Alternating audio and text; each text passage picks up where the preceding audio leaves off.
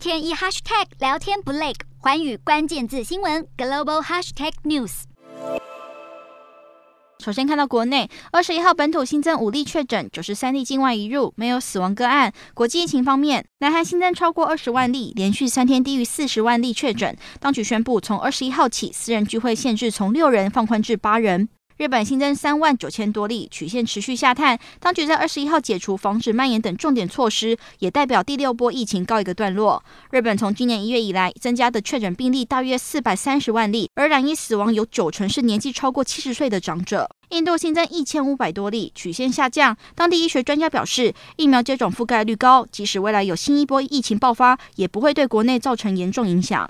越南新增十四万多例，疫情曲线有小幅下降。当局考虑将新冠病毒从特别危险的 A 类传染病降到与流感同级的危险 B 类传染病。印尼新增将近六千例，曲线持续下探。今日新增死亡有一百三十九例，而目前完整接种人数大约一点五亿人。中国单日新增两千零二十七例，当中本土病例有占一千九百四十七例，而上海市则新增七百五十八例，再创新高。由于封控区域增加，部分社区传出买菜困难等混乱现象，上海迪士尼则宣布二十一号起暂时关闭。美国新增将近六千例，曲线持续下降。白宫首席医疗顾问佛奇表示，BA.2 的传染力比 Omicron 高约百分之五十到百分之六十，但症状并不严重。法国新增八万一千多例，卫生部长表示，法国的疫情有回温迹象，但他预估这个现象不会持续，也不会让当地医疗系统面临崩溃。德国数据继续下降，新增九万多例。随着当地解除防疫措施，德国工会联会呼吁政府不可对疫情太快放松，并且敦促政府恢复戴口罩令。Hello，大家好，我是环宇新闻记者黄佩涵。如果你喜欢环宇关键字新闻 Podcast，